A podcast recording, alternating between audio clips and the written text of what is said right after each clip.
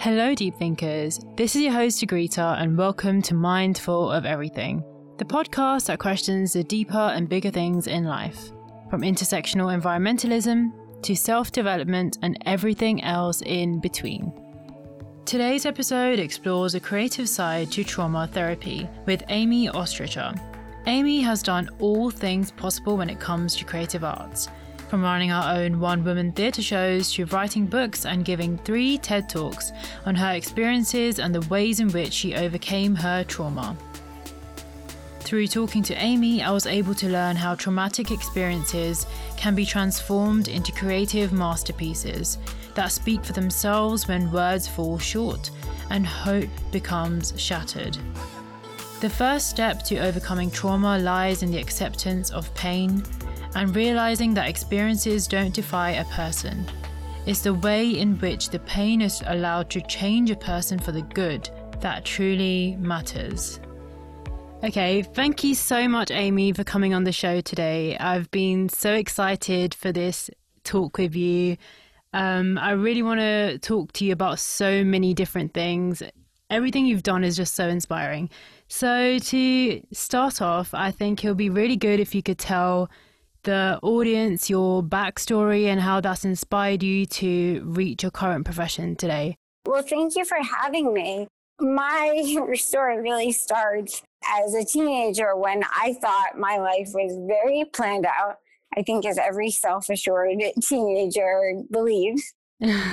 totally. And um, my dream was musical theater. I always wanted to do musical theater, and that was what I was determined to do. So I took it very seriously and I studied with a voice teacher in New York who really became a mentor in my life from the age of 15. And then when I was 17, he took advantage of that and I was sexually abused by him um, for a period of months. And that was, you know, obviously such a shock to me that I froze and suddenly I just didn't feel like myself and just didn't know what was going on. Yeah. Um, and I just kept that secret inside for months until I finally told my mother the April of my senior year because just something vividly just felt like it was eating me up inside. Yeah.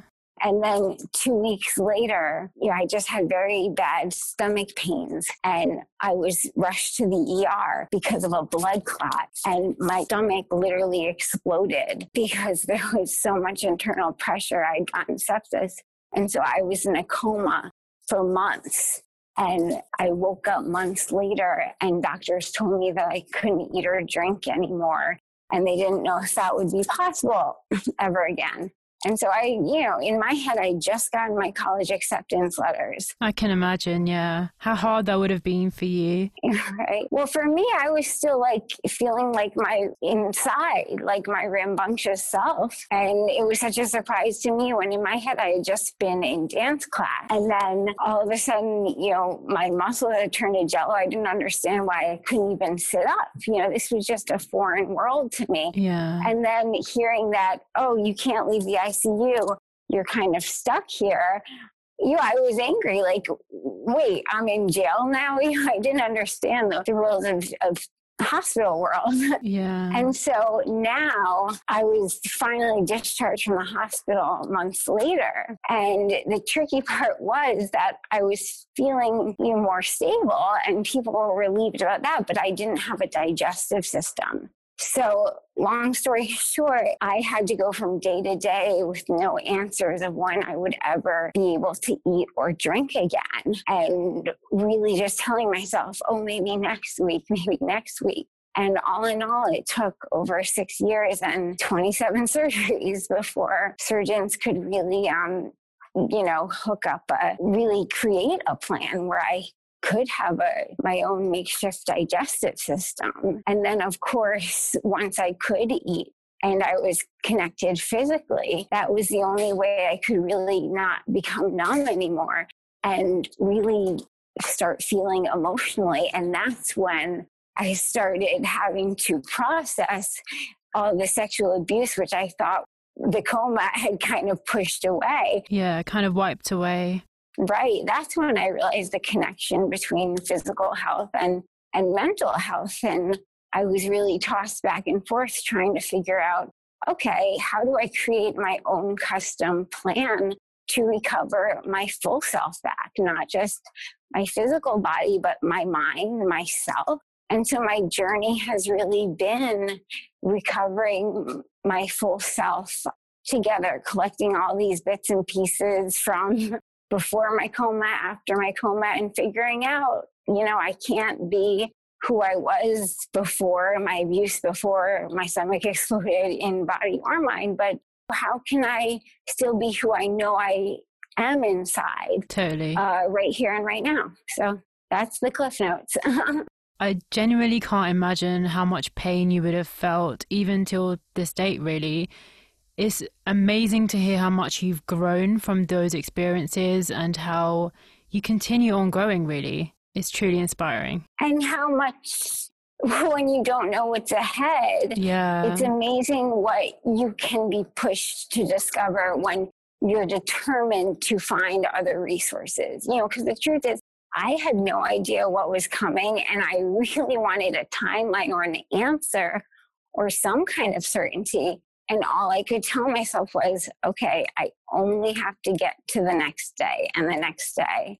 And now looking back, I feel like if someone had woken me up from a coma and said, yeah, it's going to be almost 30 surgeries and all of that, I would have looked at the big picture and become so overwhelmed and have just thrown the towel right there. But you know, it was the mentality that, okay, just one more step, one more step. And I, I honestly think that's what gets most of us through this pandemic. You know, I don't think any of us anticipated that it would go on so long. But, you know, I always say that, you know, hope is a lie that we tell ourselves, and that's a good thing.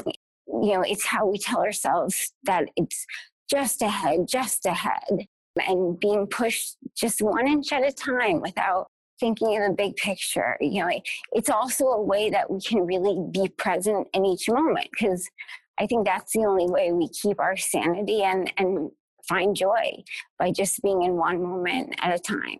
That is truly inspiring to even think about how hope is kind of like a lie that we tell ourselves because we of course don't know the future. We don't know what the future holds what sort of path our life will take. But just telling ourselves to keep this hope within us and to keep on going forward and to see what life holds in the future i think that's just a really positive way to look at it. Right. And sometimes when I say it's a lie, some people, they die-hard optimists, sometimes go, oh, "Don't call hope that it's not a lie." but the truth is, you know, if you read like any fiction book or fairy tale, it's a lie that you tell yourself to escape into that world. Yeah, you call it willing suspension of disbelief. So you know, call it that. But calling it a lie means too that hope takes work. It's not this like la di da thing that just washes over us. You know, it's something we have to actively create uh, so it appears for us and that's that's the fuel that gets us from one step to the next. Definitely. Or at least for me I am a TED Talk fanatic, and when you told me you have three TED Talks, I went crazy. Ah. Seriously, I was like, oh my God, she just approached me. She's a TED Talk speaker, and she's done so many different things. I was really, really excited. In one of your TED Talks, you gave this flower analogy. Yeah. In terms of how you pinpoint down your detours and the outcomes for them and how you go about in kind of getting around them. So, if you could give us a little bit more of a description of that flower analogy and the detours. Yeah. Well, first of all, I'm an actress, so I got to have my props on too. and also, I'm an artist. And, you know, well, I think we're all artists, and creativity is a mindset, but I see things visually. I call all of this my beautiful detour, but as I was going through it, you know, I didn't look at it as a beautiful detour. I didn't look at it even as a detour. I just looked at it as my life got screwed up. Yeah. But then when I traveled far enough along it, there was a while where I told myself, oh, if this didn't happen, I would have gone right to studying musical theater and being on Broadway and winning a Tony, and my life would be da da da da. Finally, so many things had happened and I had changed so much that I had looked back and thought, wow, if I didn't go this way, I would have never met this person. I would have never tried this. I would have never learned this about myself. Very true. Yeah. I couldn't even compare the two lives because that's a made up life at this point. This has made me who I am. And that's when I really saw this, uh, you know, starting a chocolate business because I was so hungry. all I wanted to do was buy candy or like you know, learning how to paint because I was, you know, air back to the hospital when my wound exploded. Those were all flowers on my detour that I never would have found had I not been pushed. You know, when we're not pushed in a certain way, we just tend to do what we usually do. And so my TED talk was about how I feel like I've become a detourist uh, through this by now searching for the flowers on that unexpected path. And I think we can all and should all be detourists because a detourist travels on detours and they just keep looking for those unexpected flowers and by the end you know by the end of my talk i i collected you know six flowers which had really made me who i am. Um, and from there i started you know it started with a little hashtag love my detour. Um, and i just it was like a call to action for anyone if they've had anything unexpected in their lives just write about it and see where that writing, you know, through that writing, a lot of people discovered because of that, you know, oh, I would have never learned this about myself or met this person. Um, so my talk was also about how so many different forms of creativity, whether it's writing or art or theater or just the ability to imagine, you know, to see things differently, those are ways we discover really the gifts of being taken on a different path. Definitely. So my talk was, you know, follow your road and find your flowers. Even if we don't want it to be our road, you know, we follow it and we make it ours by the flowers that, that we choose to find. I think using the flower as a symbol is also really powerful because you kind of flourish and bloom in a different way when you have these different experiences happening to you, especially you. Mm-hmm. You know, you wouldn't really expect yourself to blossom in that way, but as life goes on, you find these different flowers and, like you said, become a detourist, which is a really, really good way to put it. And how many times have we heard, you know, stop and smell the roses? Well, this puts it in a totally new context. You know, if if you want those, yeah, if you just want those flowers to just pass and get out of the way, and you see them as weeds, you know, then all they'll be are weeds that trip you up and literally keep you stuck. Um, but you never know what that unexpected flower may bring. Totally. You also released a book called My Beautiful Detour last year, I think it was. Yes. How was it like pinning down and writing all of your thoughts into one single book. How was it like? Writing and I have had a very interesting relationship because, you know, I talk about in the book at first when I couldn't eat or drink, I just locked myself in my room and just, I would literally just type and type hundreds of pages every day. Wow. Just keep my fingers going. But you know what? It wasn't even for like emotion. I just, I needed to do something with my hands to get my mind off of being hungry. So really the writing started as like a coping skill. And then as I was writing just to move, it's funny how getting into that flow, suddenly all these memories that I thought I had done such a good job of blocking out, those were just like flowing onto my computer. And suddenly I was remembering things from the hospital that I didn't even, you know, think about. And then that was leading to little like hints of the abuse. And then suddenly I was really vividly capturing things. And then, then journaling really became so important because I felt like, oh my God, like if I don't document this, like what is like no one could believe this insanity. And so there were like thousands and thousands of pages stored up on on my journal, you know, in my journal. And even now I look back on this this stuff as I was coping and waiting for answers and starving and thirsty. I, I look back on that like, how the heck did I do that and still stand up straight by the end of the day? So I had all this going, and then my writing really evolved as I started reflecting more on what had happened and then learning about PTSD and and really being able to give it some context and then it going to more poetry and expressive things. So so there was really a lot to dig from. And then i discovered on the same laptop that um my brother one of my brothers i have three oh. who stayed in the icu with me and for the first 72 days he kept a journal on his laptop of everything that was happening. And it's a long document, a very vivid, you know, powerful, raw account from the very first night where the first entry is what you know, they took your stomach out, you're in a coma. And you know, it was hard to read and shocking. But what was so touching was as the journals go on, you see how an entire family kind of creates the new normal.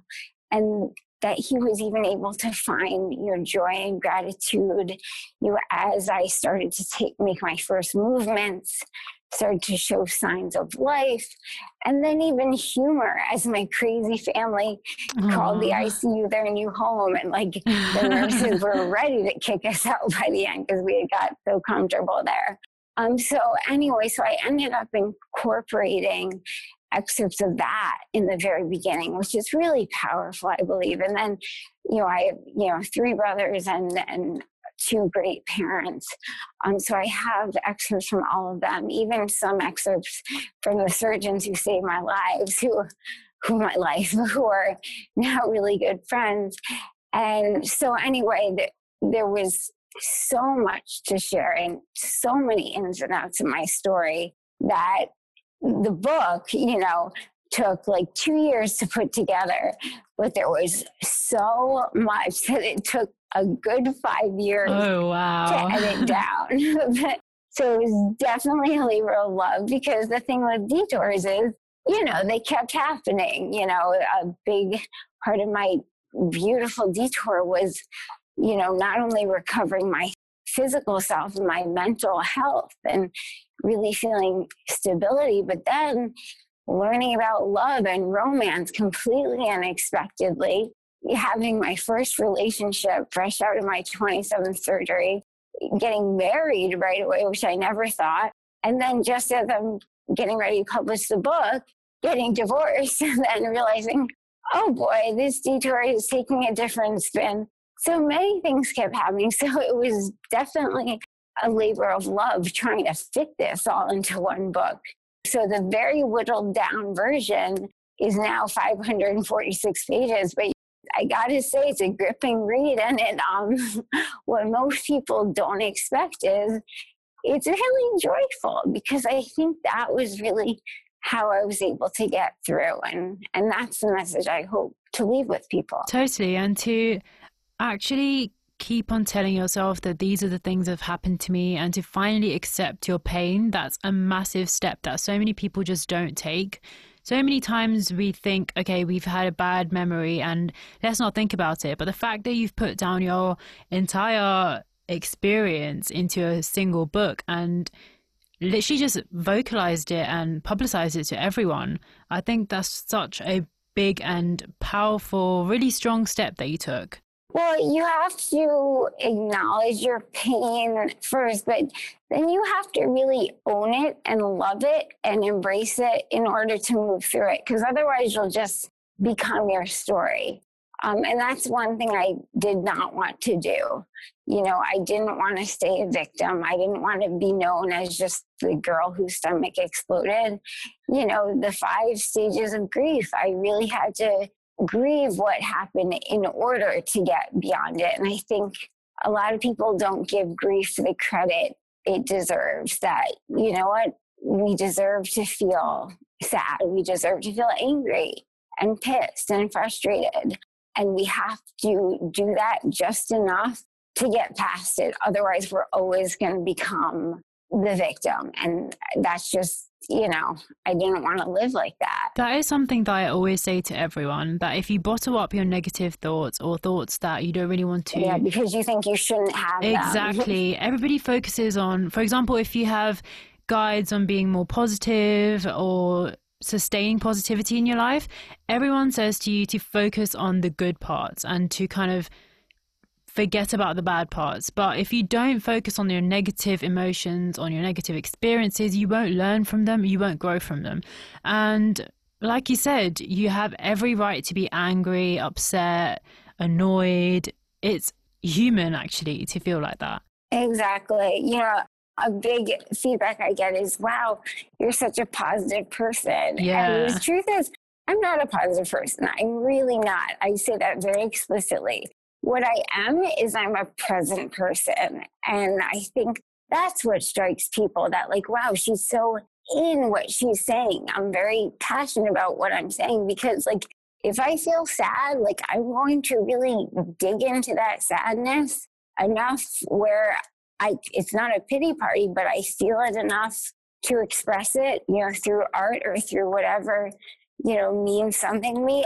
So I can, you know, move through it. Um, and I think people see this and see it as positivity, but it's really what I am once I move out of the feeling that, that I deserve to feel.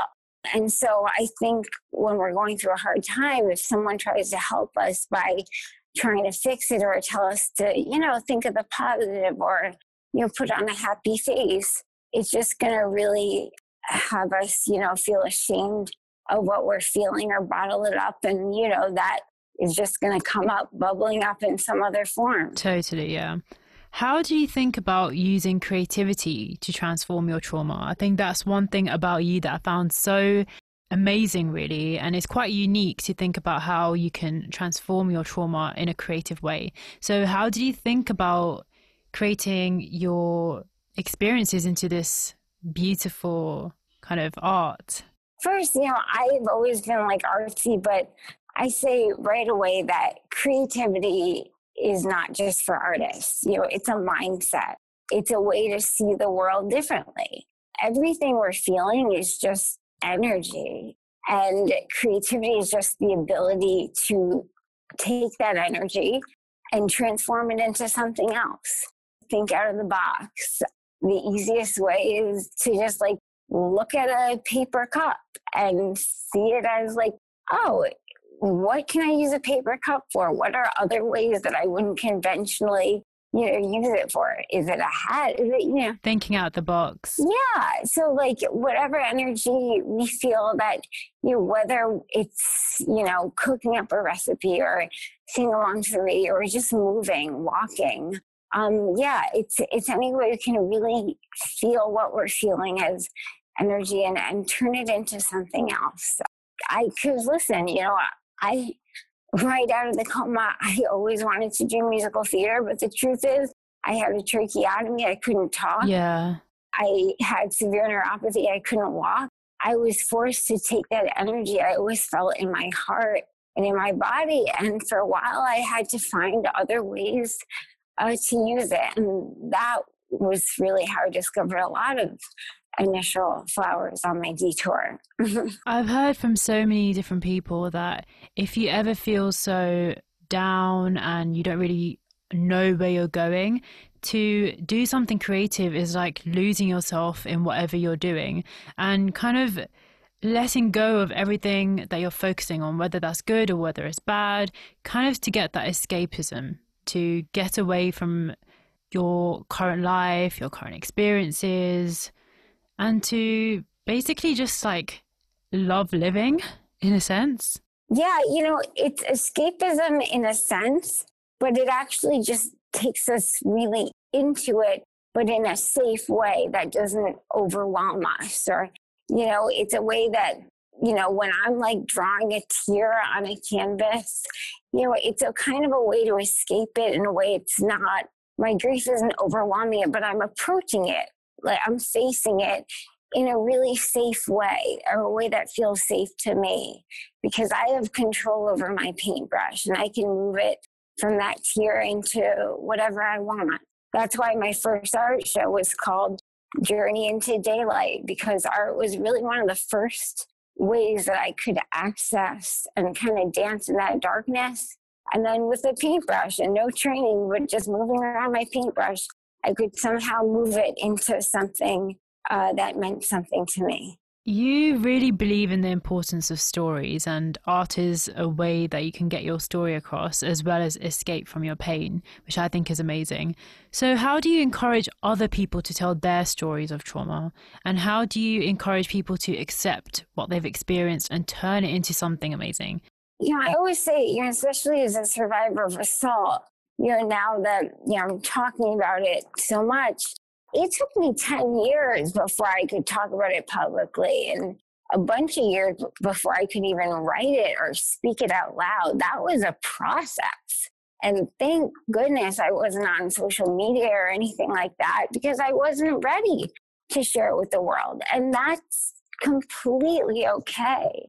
I get asked a lot about, you know, what the barriers to reporting are, especially since the Me Too movement and what I worry is that people feel pressured now that well, they should be talking about, they should. But, you know, I'm so thankful that I was isolated because of medical circumstances primarily. But it gave me time to really sit with all that. And through art, through my own eventual writing, through dance, even through you know, throwing a pillow, you know, I needed to figure out those emotions and what they were trying to tell me first. And then eventually, slowly, the words came. But every person has to go at their own pace. You know, no one can force them or, or quicken that. That's something I feel very strongly about. That it's a very personal process, and that we all have a story that needs to be shared. We all deserve to share our story, and that will come. But there's no set time um, and there's no set form. You know, we can write it, we can speak it, but there are other ways to share stories. You know, through through dance, through through some kind of expression, through you know sending a note, through cooking something we love, and then eventually speaking the words. But the important thing is we all have a story that deserves to be realized and shared. And it's up to us uh, when and, and how we choose to do that. Really true. I also wanted to pick up on the part that you just said about how everyone's experiences are valid and no one's experience is less or greater than the other because they're all so unique to us in a sense. So, how do you get people to actually accept that? Because there are so many people that would for example tell me that you know i don't have a right to be feeling this way because i'm in a first world country i'm in a developed country. Um, so to kind of not compare yourself to others how do you think we could kind of tell these people to believe the fact that their story is their story and it's important regardless of how big or small it is yeah, well, I even get that after people hear my story people are like, oh, well, you know, yeah, my stomach didn't explode. So, like, my story can't even compare to yours. And I think that's why my first talk, you know, used the idea of detours. Like, I love the idea of a detour because it's a very innocuous kind of metaphor that we can take as anything. You know, at the time, I didn't know anything about any clinical terms of mental health, or I didn't know what PTSD was. All in my head was that it was this dark place and somehow it turned into light. And, you know, a detour is something we can all relate to. It could be, you know, a breakup, a broken nail, a lost job, or just, you know, we literally took a different route that we didn't expect. And so I think when we use that frame, then we all have detours in our lives. And starting from there, who knows what that will open us up to and if it reminds us of other things we may have experienced. So I think it's a great starting point. Definitely.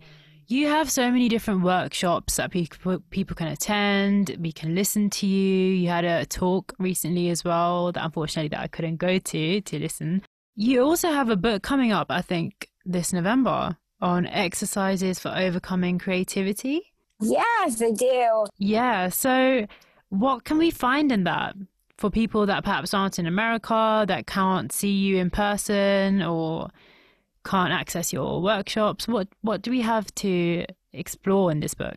Who knew that you know this would be a really a time where people are really looking for ways to kind of process everything that's going on and definitely and tools for getting through you know one day at a time but you know now all of my workshops are at least for the time being uh, the good part is anyone can take them because everything's online. Yeah. I talked about sharing stories through detours so i call them detourist workshops where you know they're interactive kind of we use all kinds of creativity um, whether it's like stories or simple doodling things or ways to really get those stories started for all of us i also do now on zoom or virtual uh, book club discussion so if you're interested um, in my book and want to get some friends together i I will come into the comfort of your own home and and do a series of questions but this um, also this workbook that's on pre-order now. It's called like Creativity and Gratitude. It's um, 52 weeks of prompts that take you through what I call my four hardcore skills to resilience, and it's just always a creativity that you can really um, find ways to to really get through one day to the next, hopefully with joy and um, learning that you are an artist. So I'm I'm really excited uh, for that because I think it's just very good timing right now. Yes, definitely. Especially the Black Lives Matter movement that's happened right. now, and mm-hmm. the pandemic still is going on. Everyone is feeling just so kind of let down in a sense. People don't know how to get over it. I think people are feeling let down, but I also feel like people are looking for okay, so like, what can I do about it? Yes, definitely so I'm hoping this gives people a proactive kind of call to action, even if, you know, the intent is there, but they just don't know what to do. So, you know, not only is this for self expression, um, but it's also a way that, okay, you know, not only how is my story worth sharing, but how can I honor the stories around me and, and speak up for what I believe in? That's what my workshops are addressing. My own memoir even addresses how my own story turned into really realizing I wanted to become a social justice and health advocate. So I hope my memoir actually also um, it gives a lot of calls to action and tools um, that help me that I think will help others too. Did you ever imagine yourself being an activist? No, no, that's the funny part. And really, when I think of wow, this really was a detour in the greatest sense. And listen, I think, you know, as a teenager, we never expect that the world is that much bigger than ourselves. Very true. In no way did I, you know, I really thought like my biggest dream was as big as the Broadway stage. And I had no idea, first of all, that I would eventually come back to doing what I love in a one woman musical, Gutless and Grateful. But who knew I would tour that musical all over the country, not just to theaters, but as a mental health and sexual assault prevention program. Um, I ended up working with military veterans, with immigrant populations, with disability populations, sexual assault groups. This musical and leading workshops after. I never knew that through musical theater I could relate in so many ways, you know. Yeah, I didn't really know that you were able to connect to so many different groups and also talk about different types of traumas. For example, your one is quite different to that of a veteran. So I think that's just great how you can connect so many different people just based on your experiences and the underlying kind of feeling of pain and overcoming that. Well, I'm very passionate about educating the community on what PTSD is. I don't think that we all have the best understanding of how it can affect us and that community is so important for our healing process. You know, um, healing doesn't happen in a vacuum. You know, I could do as much journaling as I wanted, but healing happens in community. It happens with empathy and understanding. And it's important for us to understand as survivors how it affects us, but you know, the other half has to come. You know, the community has to understand how it affects us in order for, you know, we talk a lot about, you know, veterans, how do we how do they integrate, you know, back to society as civilians? And they have to do some self work, but also the community has to understand too what that process is like for them. So a big part of my musical as I tour it, you know, I always do a talk back and a Q&A about how PTSD really um, affects people um, and the impact it has um, on communities too. And I love how it's a great starting point uh, for a conversation. And now I'm even I'm even doing the musical uh, virtually. So oh wow! Okay. How Zoom has opened up, you know, who knew? Definitely send us a link for that. That'll be so amazing to see. Yeah, well, I don't know when this is airing, but my other one woman musical, Passageways, which really explores the internal and external landscape of PTSD. I'll be doing that only because of pandemic could I live stream it at a theater across the country in San Diego on the 13th. So that's my next thing. That's but I take requests from anyone. So if you have an organization that's looking for something uplifting and starts a conversation, um, send me a note. Definitely. I also wanted to talk about male trauma stories. Um, I think men's mental health is a stigma that still exists across countries, whether it's in the US, whether it's in an Asian country, for example. So, do you have any um, experiences of men coming up to you and telling you about their trauma, or perhaps they aren't able to tell you about their trauma, and how can they overcome that? Perhaps through creativity or through another form? Yeah, you know, especially for, you know, sexual assault, you know, male survivors. Yeah. You know, that's a big community that many of them feel, you know, scared to speak up. There's an organization, um, one in six that specifically, you know, deals with that statistic and and men. And, you know, I would say, you know, creativity is, you know, accessible for anyone. You know, there are ways to really, you know, all of those emotions, you know, men deserve to feel those just as much as women do. You know, the important part is that anger and the fear and uncertainty, we just, we need to feel it, but we need to feel it and express it in healthy ways. And I think that's why creativity is a great container for that. You know, I know a lot of men that have taken to poetry and visual art. And it's been an amazing way. I have a male um, friend, veteran, who really has taken to photography um, as a way to really express what he's been through and his feelings and, and share it. Um, because sometimes words are not easy, and that's okay. Definitely. Yeah. And as you mentioned before, I think the community and people in general have a big role to play in this to actually give trauma survivors that space, regardless of what gender they identify as, right. to give them that space and to understand and in their own time come forward and tell what they've experienced and perhaps inspire so many other people that have had similar experiences. Exactly. And we all deserve to ask for help too if we don't know. You know, there are places that we can ask for help. So that's important. Yes, definitely.